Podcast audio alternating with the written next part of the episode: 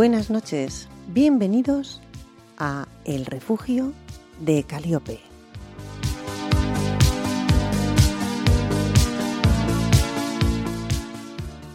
Como cada miércoles a las 11 de la noche, conectamos con todos vosotros a través de las ondas de Donostia Cultura y Ratia y de Portu Radio.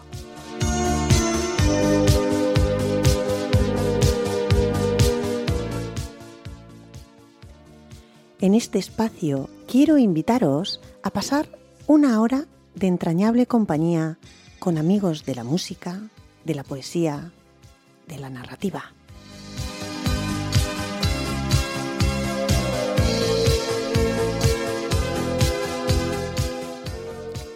Al sonido, Telmo Trenor. Gracias a él podemos estar en el aire.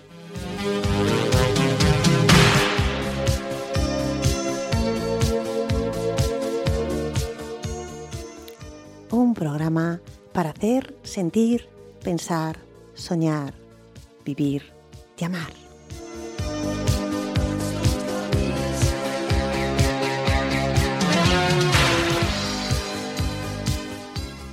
Gracias, queridos radioñentes, por conectar con esta emisora los miércoles a las 11 de la noche, porque juntos conseguimos hacer el refugio de Caliope.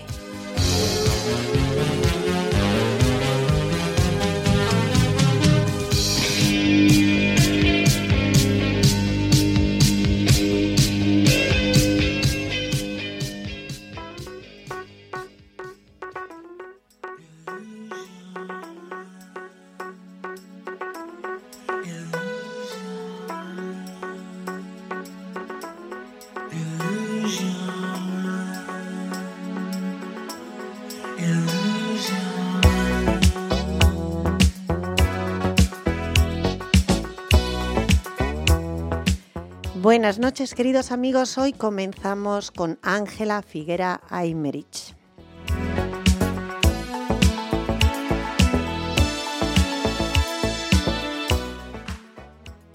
¿Qué vale una mujer?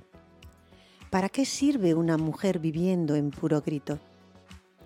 ¿Qué puede una mujer en la riada donde naufragan tantos superhombres y van desmoronándose las frentes alzadas como diques orgullosos cuando las aguas discurrían lentas. ¿Qué puedo yo con estos pies de arcilla rodando las provincias del pecado, trepando por las dunas, resbalándome por todos los problemas sin remedio? ¿Qué puedo yo, menesterosa, incrédula, con solo esta canción, esta porfía limando y escociéndome la boca? ¿Qué puedo yo, perdida en el silencio de Dios, desconectada de los hombres, preñada ya tan solo de mi muerte, en una espera lánguida y difícil, edificando terca mis poemas con argamasa de salitre y llanto? Volvedme a aquel descuido, a aquel sosiego en que era dable andar por los caminos, pastoreando en sueños como ovejas Volvedme al ruiseñol de aquel boscaje, al vuelo de aquel cisne por el lago bajo la planta azul de aquella luna. Volvedme a la andadura mesurada, al trópico dulcísimo y sedante de un verso con timón y cortesía, donde cantar como los bucles de oro son cómplices del pájaro y la rosa, porque eso, al fin, a nada compromete y siempre suena bien y hace bonito. Pero es vano, amigos.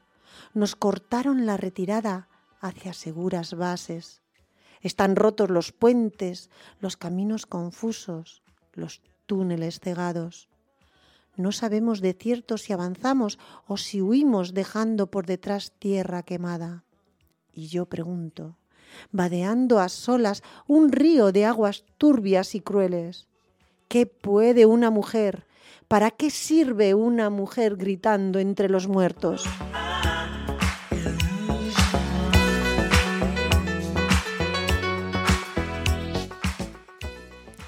Ángela Figuera Aymerich nace en Bilbao el 30 de octubre de 1902 y muere en Madrid el 2 de abril de 1984. Hija mayor de la valenciana Amelia Aymerich y de Jesús Ángel Figuera, tuvo que dedicar mucha atención a sus hermanos más pequeños, ya que su madre estaba muy delicada de salud. Fue entonces cuando comenzó a escribir cuentos infantiles y poesía.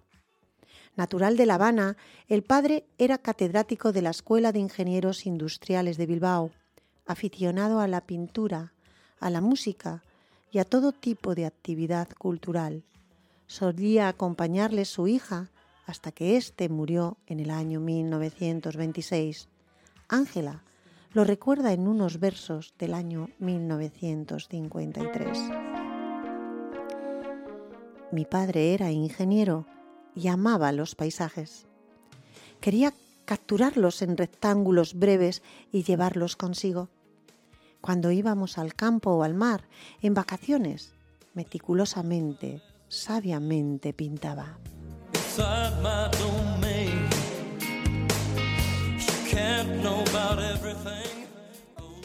Ángela estudió en el Sacre, un colegio de monjas francesas, y obtuvo el título de bachiller en el año 1924 en el Instituto Provincial de Bilbao.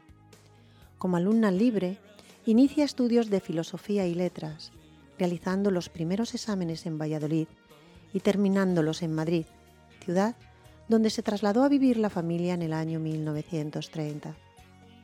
En 1931 comienza a trabajar en el colegio privado Trecoli de Madrid y un año después en el Colegio Montessori. En 1933 saca una cátedra de profesora de enseñanza media y la destinan a un instituto de Huelva. Ese mismo año se casa con su primo, Julio Figuera, y ambos se trasladan a Huelva. En 1935, Ángela pierde a su primer hijo en un parto muy difícil. En 1936 debe confirmar su nombramiento de catedrática realizando unos cursillos y el matrimonio regresa a Madrid, sin saber que ya está preparando la sublevación de Franco en Marruecos. Al comenzar la guerra civil, el marido de Ángela, de ideología socialista, se alista en el ejército. Es en Madrid donde nace su hijo, Juan Ramón, el 30 de diciembre de 1936, cuando las bombas llueven sobre la ciudad. En febrero de 1937, Ángela y su familia se trasladan a Valencia y allí es destinada al Instituto Alcoy. Dos años más tarde, Ángela pide el traslado a Murcia para estar cerca de su esposo, al que habían destinado a Molina de Segura. En los primeros años de la posguerra, Ángela se dedica a su hijo y a escribir. Fruto de ese tiempo es su primer libro, Mujer de Barro, el cual se publica en el año 1948. Un año después escribe Soria Pura, un homenaje a la ciudad castellana donde pasó algún tiempo y en la que se percibe el influjo de Antonio Machado.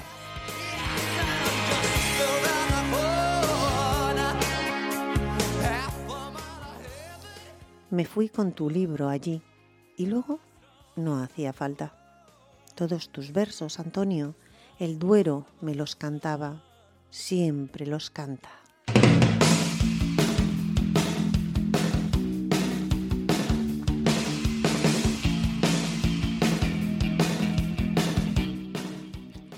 La trayectoria vital y poética de Ángela Figuera está marcada por su compromiso social y su crítica al franquismo motivo por el cual la dictadura la desposeyó de su plaza de maestra.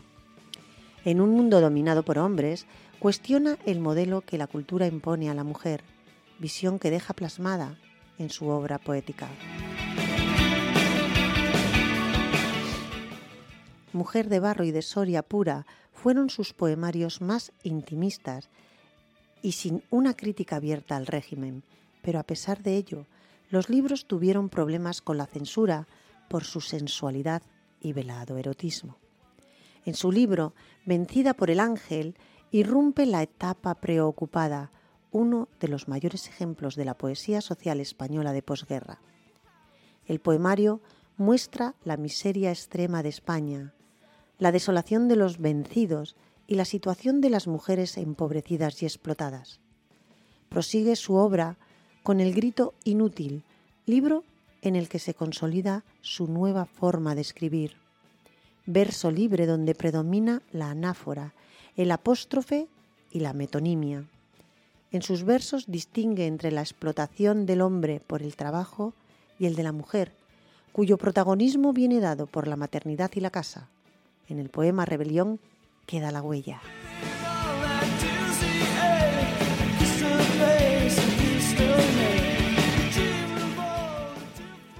Serán las madres las que digan, basta. Esas mujeres que acarrean siglos de laboreo dócil, de paciencia, igual que vacas mansas y seguras. No más parir abeles y caínes, ninguna querrá dar pasto sumiso al odio que supura incoercible.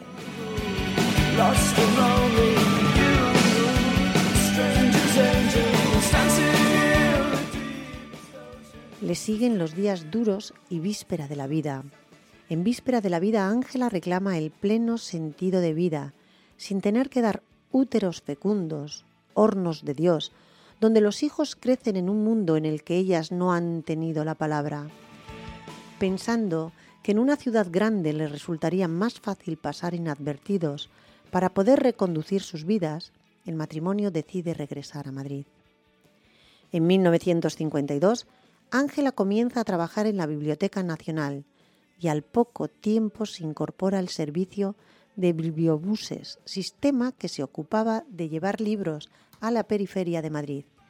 En una carta que escribió Blas de Otero en el año 1956, Ángela contaba, Sabrás que a mi vejez he resuelto dedicarme a la vida activa y trabajo por la mañana en la Biblioteca Nacional y por la tarde en una biblioteca ambulante o bibliobús que va prestando libros por los barrios extremos y suburbios madrileños. Este último es un servicio estupendo y yo lo hago encantada, con verdadero apasionamiento, aunque la remuneración es muy pequeña, como todas las que se cobran en España, salvo raras y casi siempre honrosas excepciones. Se pone uno en contacto con el pueblo y se le orienta y se le educa en la lectura y no sabes cómo lo agradecen y qué contentos y amables se muestran con nosotros las bibliotecarias y hasta nos toman afecto.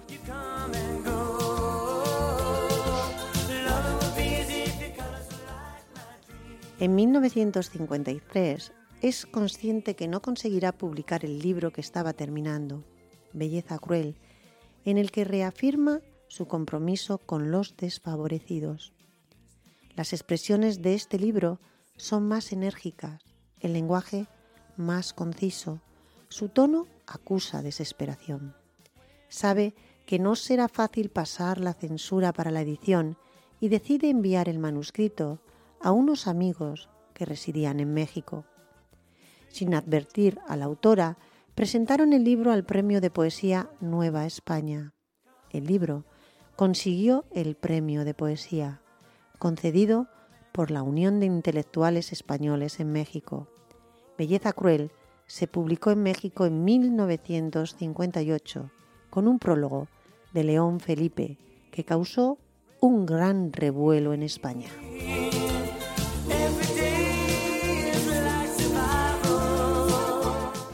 En España, Belleza Cruel circuló en pequeñas ediciones clandestinas.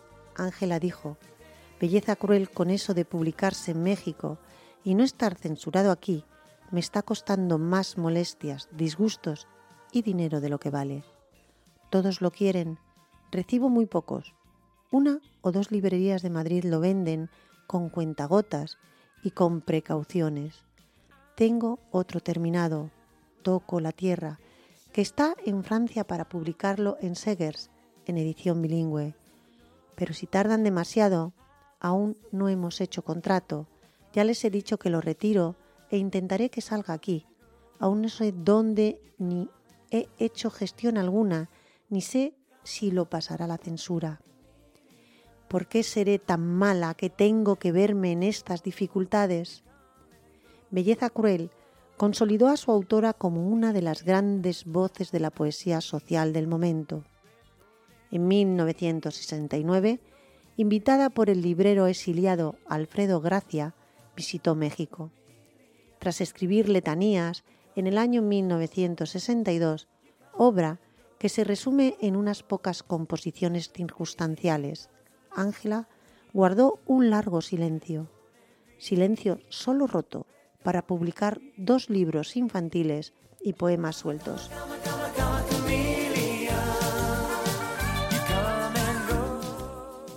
Emilio Miró denominó a Gabriel Celaya, Ángela Figuera y Blas de Otero como el triunvirato vasco de la poesía de posguerra.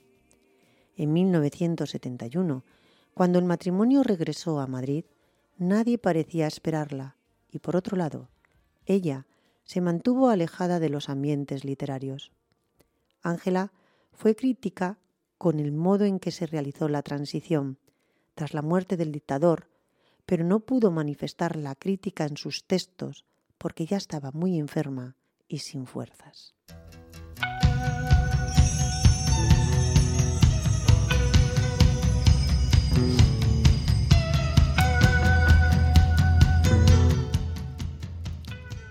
Pocas antologías de la generación del 27 recogen su nombre.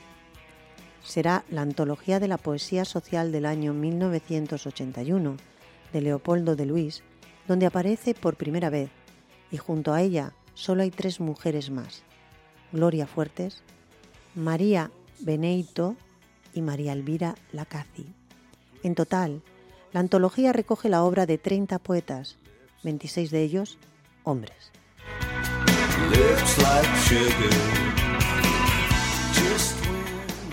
En palabras de Miguel Barrero, en el caso de Ángela Figuera Aymerich están claros los motivos que provocaron que en su propia época no ocupara nunca un papel protagonista. Era mujer, pertenecía al bando derrotado en la guerra civil y su poesía, lejos de camuflar esa condición o de adaptarla al gusto de la retórica triunfante, incidía en ella y la empleaba como base desde la que lanzar una mirada ácida, rabiosa y escéptica a la sociedad que se desenvolvía en sus alrededores.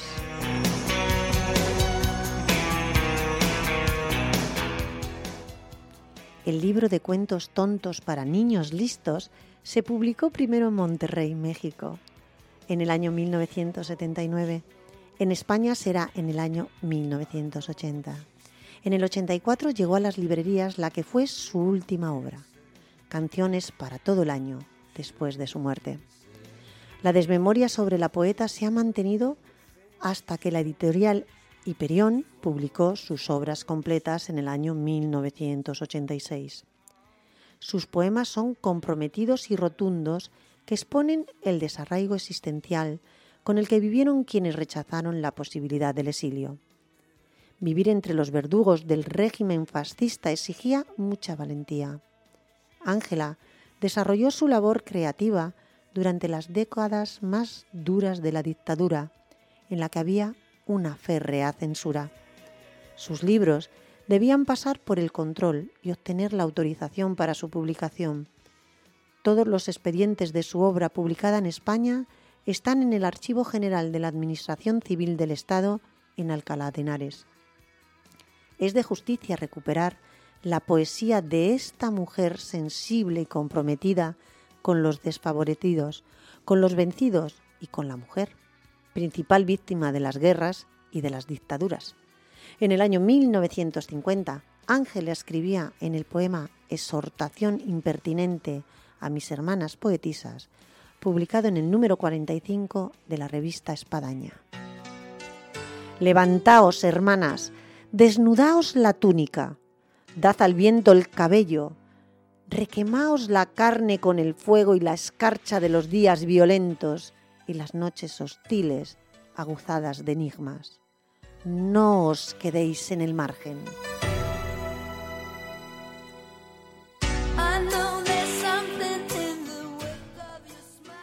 Ángela ha sido condenada al olvido, primero por un régimen cruel y después por la desidia de los gobiernos que no han sabido afrontar la memoria histórica con la dignidad que las víctimas merecen.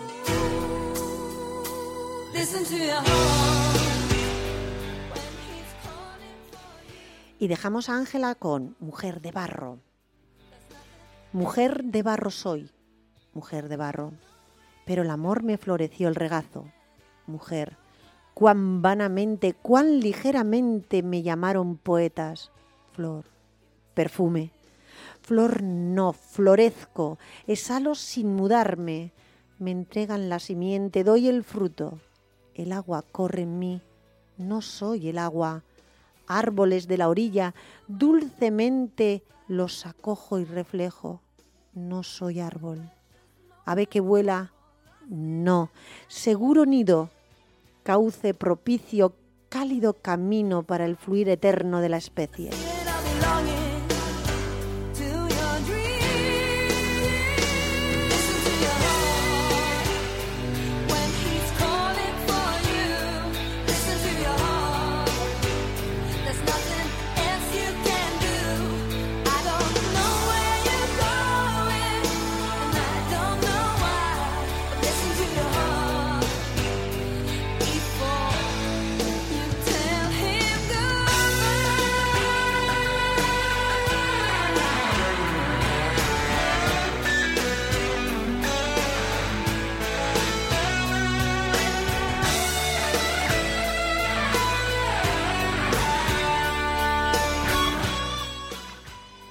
Y bueno, en nuestra segunda parte del programa hoy vamos a hablar de literatura comprometida con la eslavista, traductora y joven escritora de Ondas Raíces Donostiarras, Amelia Serrayer, docente y traductora técnica y literaria del polaco, el inglés y el ruso.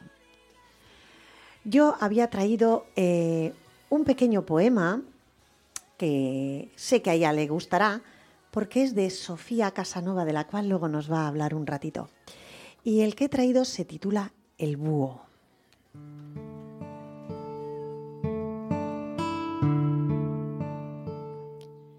Del juvenil ramaje de la huerta, las palomas su vuelo han levantado.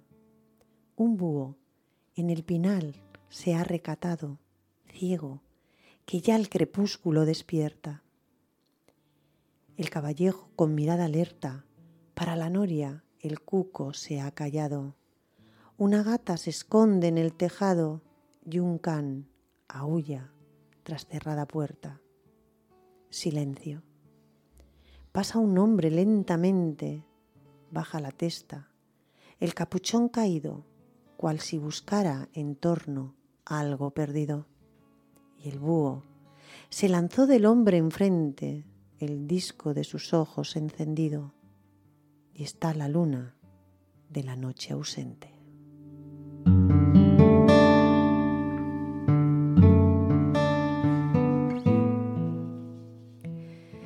Bueno, mis queridos radioyentes, yo eh, traía un poquito de información de Sofía Casanova y bueno, pues de algunas cositas más. Pero creo que eh, ya que disponemos de la suerte de, tener aquí con nosotros a Amelia, ¿quién mejor que ella que conoce perfectamente pues, la vida de Sofía Casanova y que ha traducido y ha escrito pues, sobre ella, pues nos puede contar un poquito de cómo era Sofía Casanova, qué es lo que has hecho, este libro que has sacado al mercado, que has traducido. Cuéntanos, Amelia. Bienvenida, sobre todo, y muchas gracias por aceptar mi invitación. Eh, muy buenas, Dori, un placer estar aquí, eh, la segunda vez además, reincidiendo, por supuesto, con muchas eh, ganas. Y Sofía Casanova es un personaje legendario, de esas autoras que es tan interesante su obra como su vida y mm, que podríamos decir que vivió siete vidas como, como los gatos porque le tocó enfrentarse a grandes eh, dramas y aún así fue muy longeva.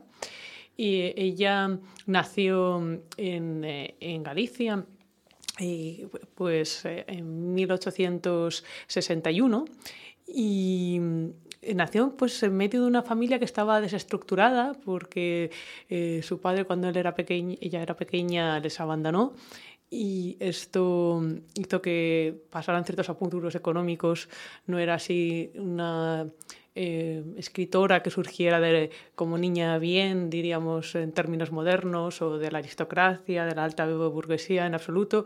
Fue un poco el empeño de la madre eh, que les quiso llevar a los tres hermanos a, a Madrid y, como ofrecerles una buena educación, también un poco apoyándose en el abuelo paterno, que era el que llevaba el, apellido Casanova. Eh, el padre era Pérez de Guía, eh, pues lo que le permitió pues, costearse una buena educación y en un primer momento era una especie de joven poeta eh, que llamaba mucho la atención en los salones de Madrid porque se metía a la gente en el bolsillo. tenía a Campoamor, también ilustre, evidentemente, eh, Bardo como uno de sus valedores, luego incluso eh, fue su mecenas el propio rey, Alfonso XII, que eh, escuchó un recital suyo y, le gustó tanto que la invitaba a leer a Palacio. y, y entonces lo que iba a ser como una parecía una eh, estrella local, una poeta pesimista en el sentido schopenhaueriano del término, que para esa edad joven es bastante sorprendente. De repente su vida saltó por los aires, cambió totalmente porque vino un, eh, profesor de filosofía y un diplomático polaco, Vincente Lutosławski, estaba haciendo unos viajes por Europa y eh, se decidió recorrer España y Portugal y preguntó a Campamor qué poeta joven le recomendaba o incluso qué, qué poeta afín filosóficamente y en vez de decirle un nombre pues eh, eh, y de cierta edad que es lo que probablemente este esperaba pues resultó que, que le presentó a Sofía Casanova y mm, él enseguida eh, pues por parte de él hubo como una especie de flechazo que esto desembocó como una especie de matrimonio express muy alocado, teniendo en cuenta que, que las distancias entonces, ¿no? que un, um, un, intelectual que vivía en la Polonia ocupada por el Imperio ruso es casi como si viniera de Marte para, para la época y, y Sofía, pues eh, en un principio no, parece que hubo tanto flechazo por su parte, pero luego la labia que tenía Vincente Lutosławski, que era una persona también, una especie como de genio bohemio, un poco eh, excéntrico, pero muy persuasivo, pues hizo que, Mm, que se fuera, mm, pues que a los seis meses se casaran, que se fuera a vivir a Polonia y además no a una gran capital, sino a una hacienda en el campo que tenían esta familia, que es una familia de intelectuales que luchaban por la libertad y la independencia polaca, ¿no? Em, que de, compositores también, como el gran Lutosławski, que su, eh, Vito Lutosławski es el sobrino de Vincente, y entonces el marido pues era un gran filósofo y que eh, iba visitando universidades, pero también intentaba eh, hacer gestiones políticas de cara a conseguir apoyos para esta independencia de Polonia, y eso hizo que Sofía estuviera en movimiento en el este de Europa y que tuviera una especie de imán para los conflictos. Y la, le abrió muchas puertas salones de Madame Curie, de Tolstoy, eh, por ejemplo, que era mm, pues un poco el círculo que frecuentaban, ni más ni menos, pero también pues la llevó a vivir las, que es la Primera Guerra Mundial, eh, empieza además más o menos eh, uno de los frentes principales es justamente donde vivían ellos. Es la primera vez que se coma su casa, es la primera vez que tienen que... ¿Y en ese momento ella empieza a ser corresponsal de guerra? Pues prácticamente, porque un poco después eh, escribió una fe de vida a su hermano eh, como una carta, que en principio era personal. Pero bueno, pues como la familia, ella tenía fama como poeta eh, y la familia también pues era intelectual, esta carta llegó a manos del director de ABC, que entonces era un periódico joven, y, y, querían cubrir la Primera Guerra Mundial con el mayor número de corresponsales, entonces vieron el potencial de tener a Sofía como en el ojo del huracán y ella había colaborado ya antes para diferentes medios, o sea, que cabe pensar incluso que si no se hubiera propuesto la corresponsalía a veces, pues lo habría hecho el imparcial o, el independiente. O, y ya su imagen cambia completamente, porque ya no es esto que decían con retintín a veces, de la distinguida señorita que escribe, ¿no? los que no eran amantes de la poesía, sino que ya es una cronista muy leída, que está en los frentes, que vive la Revolución de Octubre en San Petersburgo, que son pocos extranjeros que, que hablen ruso, como es su caso, además que, que lo puedan eh, vivir in situ, que llegue a, a entrevistar a Trotsky metiéndose en, eh, en, lo que ella llama el antro de las fieras, es decir, el Instituto Smolny, que es como el cuartel general bolchevique, pero que además pues, pues te pueda contar que si el asesinato de Rasputín, lo que es toda la abdicación, la muerte de los zares ¿no? en Ekaterimburgo, eh, y sus crónicas se hicieron muy, muy populares, además se ganó mayor respeto o más unánime socialmente, ¿no? más fama. Eh, también está este pequeño debate sobre quién es la primera corresponsal entre ella y Carmen de Burgos, que son dos grandísimas intelectuales, como sabes, y también con ese lado eh, esa preocupación social por un lado y el contenido poético, ¿no? que me ha emocionado el, poema que ha rescatado de Sofía. El búho. Exactamente, el búho, porque además no me lo esperaba y eso siempre llega más, ¿no? Y entonces, pues hay que... En aquella época era verdaderamente pionero, ¿no? Carmen de Burgos, pues los especialistas consideran que es la primera redactora eh, colombina, ¿no? Que es su apodo, su de guerra un poco, digamos, nunca mejor dicho. Y ella fue un poco antes que Sofía, pues fue eh, unos años antes, en 1909, a, a cubrir el desastre de Anual lo que pasa es que, bueno, pues estuvo una semana, como era mujer, digamos, había otro corresponsal y la mandaban con la Cruz Roja. Entonces, en términos técnicos, sin quitarle ningún mérito, porque tiene todo, ¿no? Pues se considera como una enviada especial y luego ya volvió, lo publicó, por supuesto. Pero es que el caso de Sofía, ella fue desde 1915, finales del 14, principios del 15, hasta hasta, bueno, siguió escribiendo crónicas hasta su muerte, pero hasta que fue censurada en 1941 por el, por el régimen franquista, todas esas décadas fue corresponsal. ¿Cómo no ser un libro tan grande el que ella nos presenta de, de Sofía Casanova cuando conoce tan bien toda su vida y además me parece que, que, te gusta muchísimo porque hay una pasión impresionante en ti cuando hablas de ella, ¿no? También has escrito de Alice Coleman, ¿no? Exactamente, sí. Eh, en el caso de Alice Coleman, eh, he tenido la suerte más bien de traducirla, aunque también hemos escrito, tiene razón, reseñas, ¿no? un poco para presentarla. Esta es otra mujer, hoy tenemos mujeres de vida intensa en el programa, una tras otra. Después hablaremos de ti, que también la tuya es intensa. Solamente vamos a hablar un poquito de Sofía, un poquito de, Alice Coleman y luego ya mm, vamos a hablar un poquito de ti, que a mí también me interesa eh, tu lado de, escritora y, tu, y tus pinitos, que luego hablamos de ello. Háblanos un poquito de Alice. Perfecto, pues eh, eh, Alice eh, Coleman Schelling es una, Alicia Johanna Berger sería su nombre así original, es una superviviente, una niña del holocausto que, bueno, pues vivió con apenas siete años, fue, fue cuando eh, todo el drama ¿no? de la Segunda Guerra Mundial estalló y entonces eh, publicó, publicó, no hace tanto tiempo en inglés sus memorias, que ahora rescata ediciones Facta, que se llama eh, Alinca, ¿no? como el diminutivo cuando era ella pequeña, Alinca entre tinieblas. Y bueno, es un testimonio excepcional, sobrecogedor también por su capacidad para para narrar, por un lado, con mucha distancia, con cierta frialdad, o si se quiere, pero pues, yo creo que con dignidad, ¿no? de quien no se compadece de sí mismo, de que quiere ser preciso, hace un esfuerzo para que incluso que podamos visualizar. Eh, fijándose en los detalles, eh, en las rutinas, en a veces eh, pues eh, incluso hábitos que se han perdido o que eran extraños propios de la guerra, ¿no? del contrabando, de los trabajos forzados. Ella tiene como mucho talento para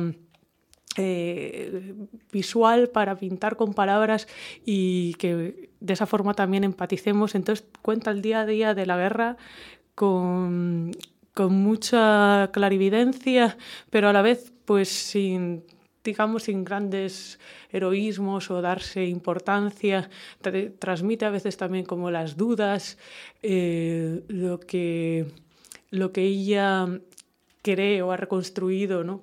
con el tiempo que sucedió. Y verdaderamente es un libro que te sorprende. Parece que hemos leído mucho sobre el holocausto, pero está muy bien, algunos aspectos están muy, muy bien captados, como por ejemplo les visitan en casa siendo una familia judía, pero que evidentemente eh, lo esconde pues oficiales de la Gestapo y son como en un principio a ver una niña pequeña, son como cariñosos con ella, le sacan chocolate, que claro, una guerra con el hambre, la carestía, y luego pues de ahí en una, digamos, en una hora empiezan a disparar toda la pared de la casa, hay un cambio brutal. Sí, y entonces eso lo cuenta de una forma que, que electriza y que, te, que tienes la sensación de estarlo viviendo, ¿no? Pero escribe con una distancia muy asumible, ¿no? O sea, es como que sí que te mete dentro de la historia, pero a la vez plantea como un poco de lejanía, ¿no? Como cogiendo em, distancia para luego coger la fuerza suficiente para que el lector pueda llegar a conocer verdaderamente pues todo ese holocausto, todo ese suplicio y toda esa barbarie, ¿no? Exactamente. Yo creo que ella tiene mm, así mucha Em, mucho honor también por no cargar las tintas, no exagerar, ser fiel a lo que ocurrió y también habrá tenido que sobreponerse eh, a una serie de barreras que, que, memorias tan traumáticas te dejan ¿no? para, para poder escribir de esa forma y yo creo que es una especie de protección y de, de compromiso que ella tiene como con el lector de que por un lado pues son su vida eh, íntima, pero por otro lado mm, no lo cuenta para la lágrima fácil o para ella despertar así como admiración, sino que quiere un poco que se sepa eh, cómo era, eh, cómo fueron aquellos durísimos años y que quede constancia y que sea veraz. ¿no? Bueno, esta es la traductora, es Amelia Serrayer, la traductora, ¿no? La que nos habla un poquito, solamente dos pinceladitas, porque tiene muchas más cosas. Creo que la primera vez hablamos de Balchenko. Es verdad. si no recuerdo mal. Ah, sí, sí, ¿Eh? de la poeta Natalia Balchenko, exactamente. Efectivamente. Además lo recuerdo porque yo decía, que lo diga ella, que a mí le voy a destrozar el nombre. Entonces, bueno, pues recuerdo que siempre hemos hablado un poquito de, esas traducciones que tú haces, de esa parte de, traductora de un idioma que para nosotros es tan mm, raro. Pero ahora vamos a conocer a nuestra Amelia, escritora, em, Amelia amiga, ¿no? Amelia, yo quiero que nos cuente, para dar una pequeña pincelada al radio oyente, cómo se le ocurre meterse en este berenjenal que es la traducción de un idioma tan poco Em, escuchado en nuestro, en nuestro entorno. ¿Cómo llegas tú a decidir yo quiero estudiar esta filología, quiero eh, dedicarme a esto? Cuéntanos un poco. Bueno, pues yo creo que es, claro, es algo vocacional y es, es con mucho entusiasmo y con cierta valentía. era una, una apuesta que quería hacer. Yo creo que también cuando se es joven, pues eh, claro, están los idealismos, un poco la, también la rebeldía, ¿no? porque en mi entorno no parecía ninguna carrera práctica que te fuera a llevar a, una vida, ¿no? pues así más, eh, una estabilidad económica.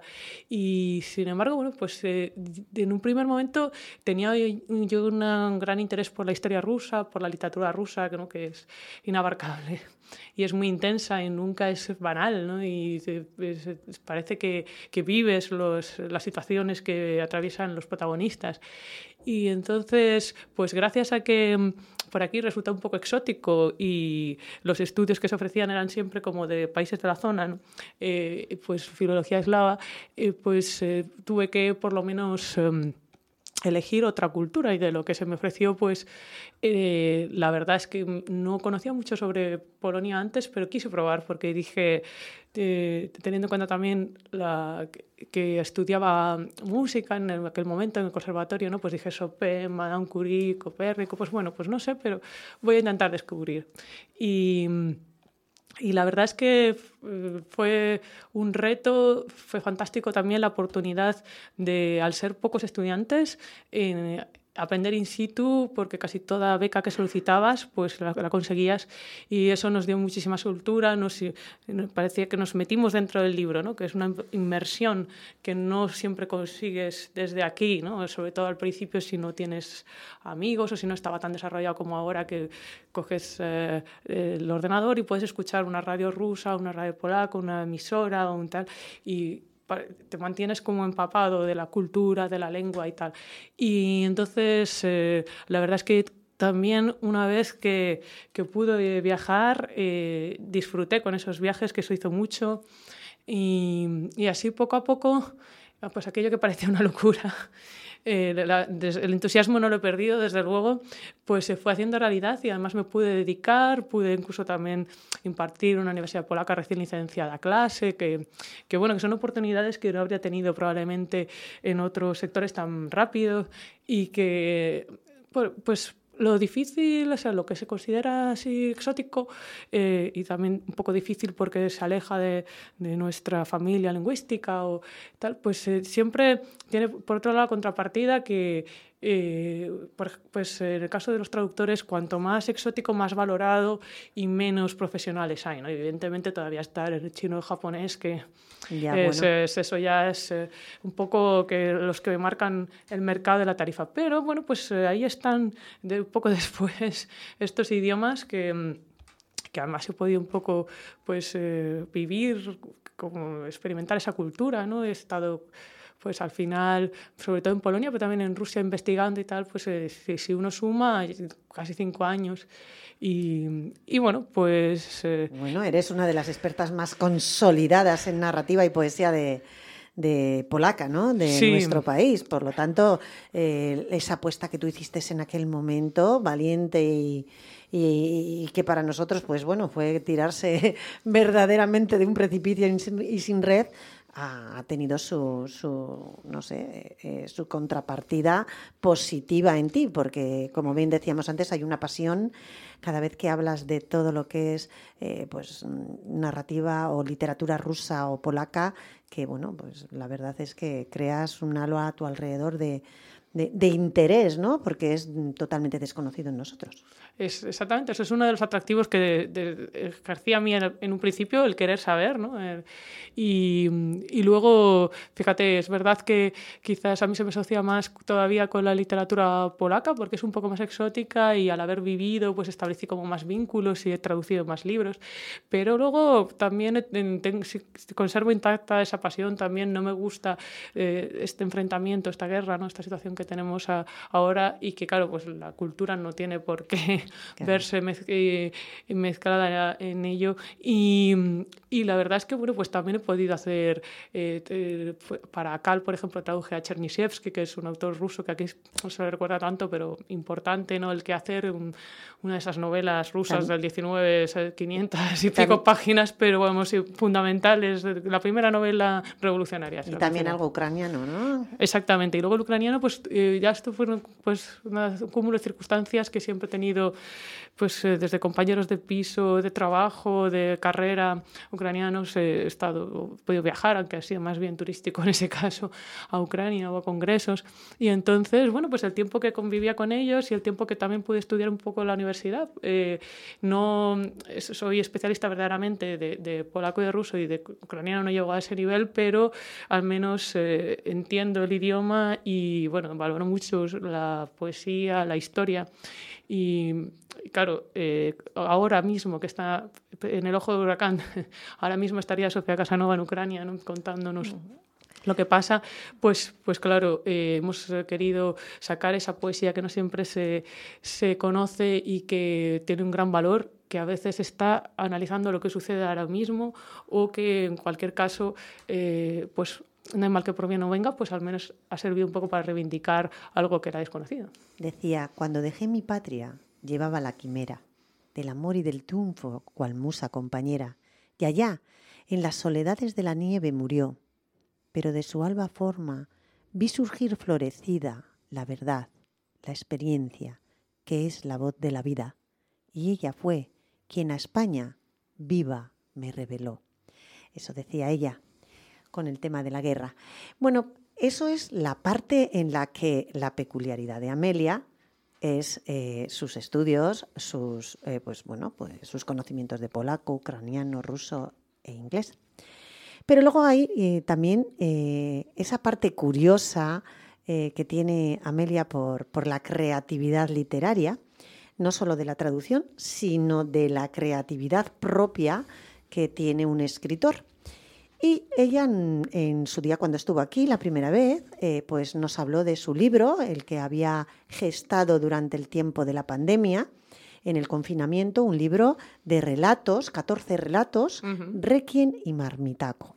Bueno, en aquel momento, eh, pues mm, se nos fue el tiempo, como se nos va siempre, y no pudimos hablar mucho de, de, Requiem y Marmitaco, pero hoy está aquí. Y antes de que nos hable de Requiem y Marmitaco, porque sé que se nos va a ir el tiempo, yo quiero hacerle la siguiente pregunta porque, bueno, pues tengo la suerte de, tenerla entre mi círculo de amistades, entonces conozco un poquito y sé que está haciendo pinitos en poesía. Sí, sí, sí, sí. Entonces, eh, quiero que nos hable un poquito cómo se siente ahora en ese eh, registro literario en el que hasta ahora ella solo había traducido y está empezando a crear pues es esa emoción, incertidumbre, ese entusiasmo, ¿no? De, precisamente cuando empezaba la carrera o el, primer el vértigo, pero agradable también de cuando empecé a traducir y, no sabía si, si qué, recorrido iba, iba, a tener, ¿no? Entonces, con la poesía es algo así, ¿no? Que te, te haces un revulsivo, te hace estar vivo, te, te hace mirar las cosas de otra manera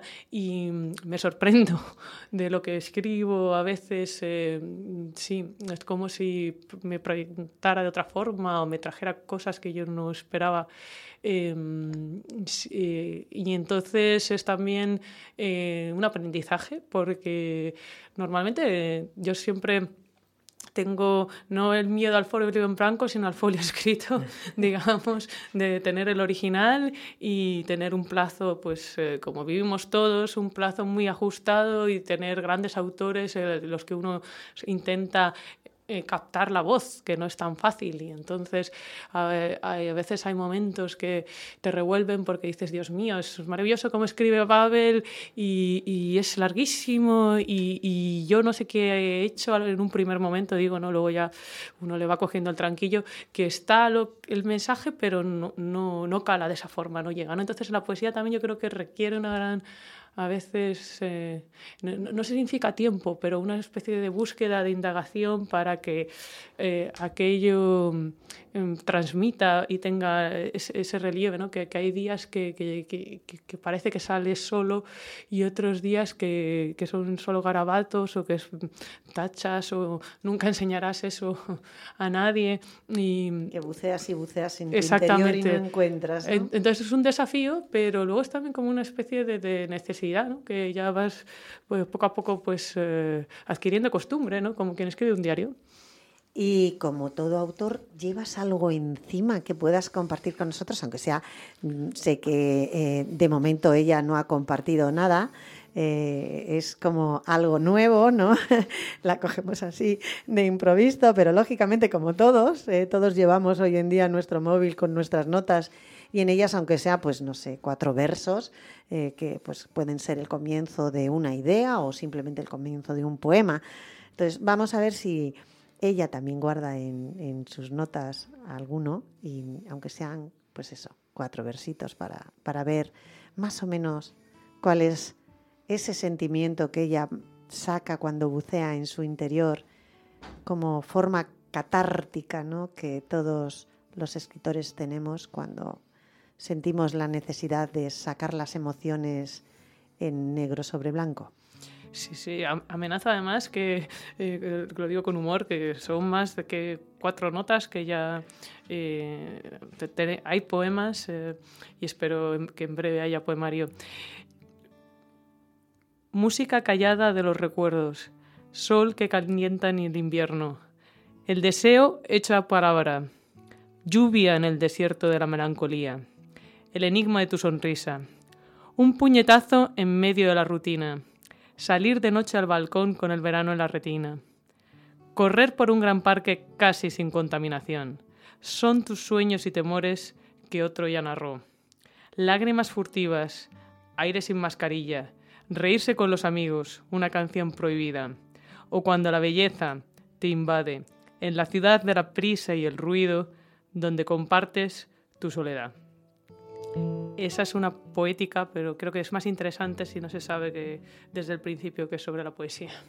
Está muy bien. Yo no había escuchado tampoco, ¿eh? Para mí también, ciertamente, es una primicia, es una primicia. Efectivamente, en rigurosa primicia para todos. Muchas gracias, Amelia. A vosotros. Muchas gracias. Y ahora cuéntanos un poquito, eh, pues eso, tienes previsión, nada, tenemos muy poquito tiempo ya, pero tienes previsión de sacarnos el poemario, sigues teniendo Requiem y Marmitaco eh, totalmente vigente para que la gente pueda claro, eh, claro. pedirlo. Cuéntales un poco, ¿dónde pueden en, encontrarlo? ¿Cuándo te van a encontrar a ti? Que sé que vas a estar en ferias, por si lo quieren dedicado. Cuéntanos un poquito, cariño. Pues mira, ahí podemos, si lo que os gusta son los relatos y así de corte costumbrista y también con cierto contenido social, pero con humor, pues eh, además con ese viño Donostiarra, porque es la gran protagonista, eso es Requiem y Marmitaco, eh, historias de confinamiento, que mm, se puede encargar en cualquier librería, porque quizá no en todas están en stock, pero Em, pero encargarse tiene una distribución regular sin ningún problema. Si lo queréis dedicado, pues efectivamente esto es cuestión de eh, el día del libro para quien esté en Madrid o ya pues tenemos la, feria de, de Bilbao, la, la, SOCA, que participaremos, supongo, no sé si tú este año, porque me comentaste, pero que tú eres una tradicional. Eh, eh, también intentaré estar en la de Donosti, aunque habrá que cuadrar las fechas porque no siempre uno puede ir y venir todo lo que quiere. Y pues en la Feria del Libro de Madrid, del Retiro, eh, al aire libre, por supuesto, estaremos allí eh, con otro libro más, con Cenizas y Fuego, Crónicas de Ryszard Kapuscinski, que esto es un, un ensayo que escribí sobre el reportero polaco que contó la independencia de los países mm, de África y que contó también un poco la guerrilla en Latinoamérica y que a la vez era poeta, eh, con mm, el libro de Sofía Casanova, que sería de Guerra, Revolución y otros artículos, que es con el que hemos empezado hoy. De Sofía Casanova también hizo una edición crítica de su poesía, de Fugaces, que también es, y digamos que tiene un poquito más años pero con en Torremozas, pero se puede encontrar. Pero las crónicas, la verdad es que estaban inéditas y, como tú dices, es, eh, es, un libro de, de, referencia que uno puede ir a algo concreto que le interese además. Son de los libros que si uno no los lee, valerle le valen igual, porque le puede servir pues para mantener una puerta abierta, para no dejar que una lámpara se caiga, o sea, de todas, de todas, todas se puede comprar. es gordo, tocho y lo puede uno leer tranquilitamente y con tiempo y ir asimilando y asumiendo todo lo que viene dentro, que bueno, creo que es contundente. No me lo sé usted, pero efectivamente hay, hay, mucha sabiduría de Sofía, pero luego, bueno, está muy bien organizado para que uno vea y diga, pues me interesa la Segunda Guerra Mundial o me interesa, y ahí va. Ha sido una broma porque yo sé que es muy, eh, pues eso, es, es, un libro con muchas hojas. Ella cada vez que me lo dice, te lo tengo que traer todavía. Creo que le pesa mucho cuando viene de viaje y se le olvida meterlo en la maleta. Lo envío en PDF, pero efectivamente llegará también físicamente. Además, es. una cadena de olvidos, ¿eh? porque el editor también está, ay, que no, no lo quiere regalar, no lo tan fácilmente. No pasa nada, porque como vamos a coincidir en ferias, en alguna de ellas, aunque sea la de Madrid, se seguro, seguro que me lo llevo. Y dedicado. eso es, eso es. Bueno, ¿y Requiem y Marmitaco? Eh, pues, también lo lleva siempre, ¿no? Hombre, claro, y, sí, con, con, orgullo, con ese prólogo de Félix Maraña que tanta ilusión me hizo y que a la, ciudad de Onosti, pues sin él casi no se concibe, ¿no? como mm, escritor, periodista. Y, y, es un libro que, bueno, he intentado simular a los autores que he traducido, que algunos eran fantásticos escribiendo relatos y cuentos, ¿no? Como Babel, como Chekhov, y digo, bueno, después de tantos eh, años algo se habrá quedado de todo aquello. Seguro que sí, yo lo he leído y desde luego hay que leerlo. Hay que leer Requiem y Marmitaco de Amelia Serrayer. La vais a encontrar en cualquier parte del libro y a ella en las ferias seguro. Feria Madrid, Feria Bilbao. Exactamente, en la soca. bueno, y luego el libro, como os digo, en cualquier librería se puede pedir y ella, pues encantada si en algún momento la, la podéis visitar, dedicároslo. Bueno, ha sido un gran placer tenerte aquí conmigo, ¿eh? otra vez, de nuevo. esta es tu casa, ya sabes que siempre que quieras las puertas están abiertas para ti. Mira, es que... Y nada, gracias. Y enhorabuena por el programa. que- Se nos acaba el tiempo, es una pena. Muchas gracias. Nos vamos.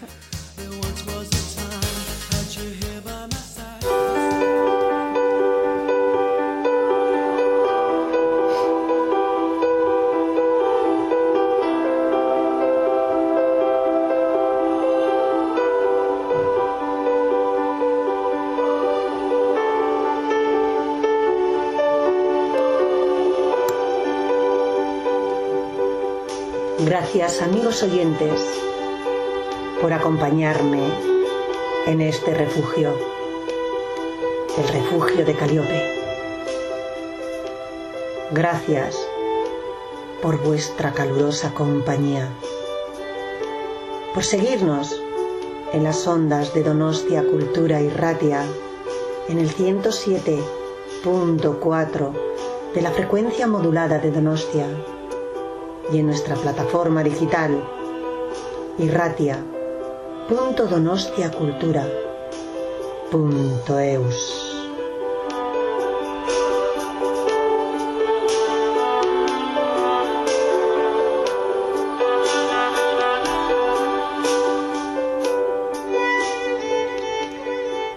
Yo te extrañaré. Tenlo por seguro. Fueron tantos bellos momentos.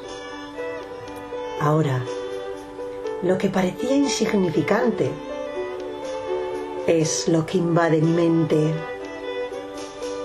Ojalá pudiera retroceder el tiempo para darte un abrazo de tinta y nunca soltarte.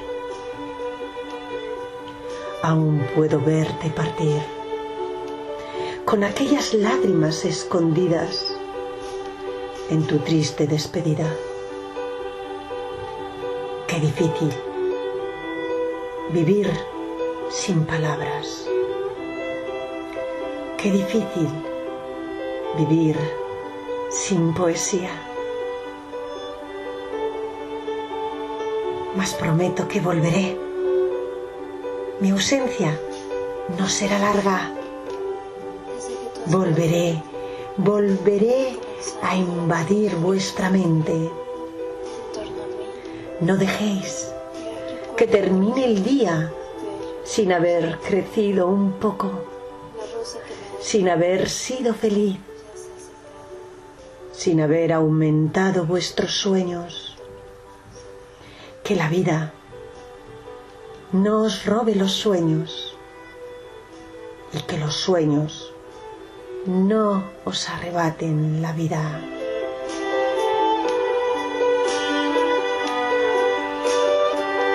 Prometo que volveré.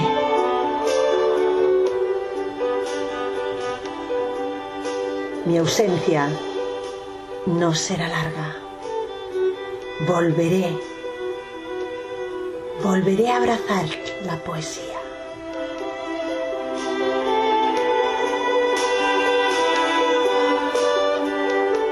Buenas noches. Salud y poesía.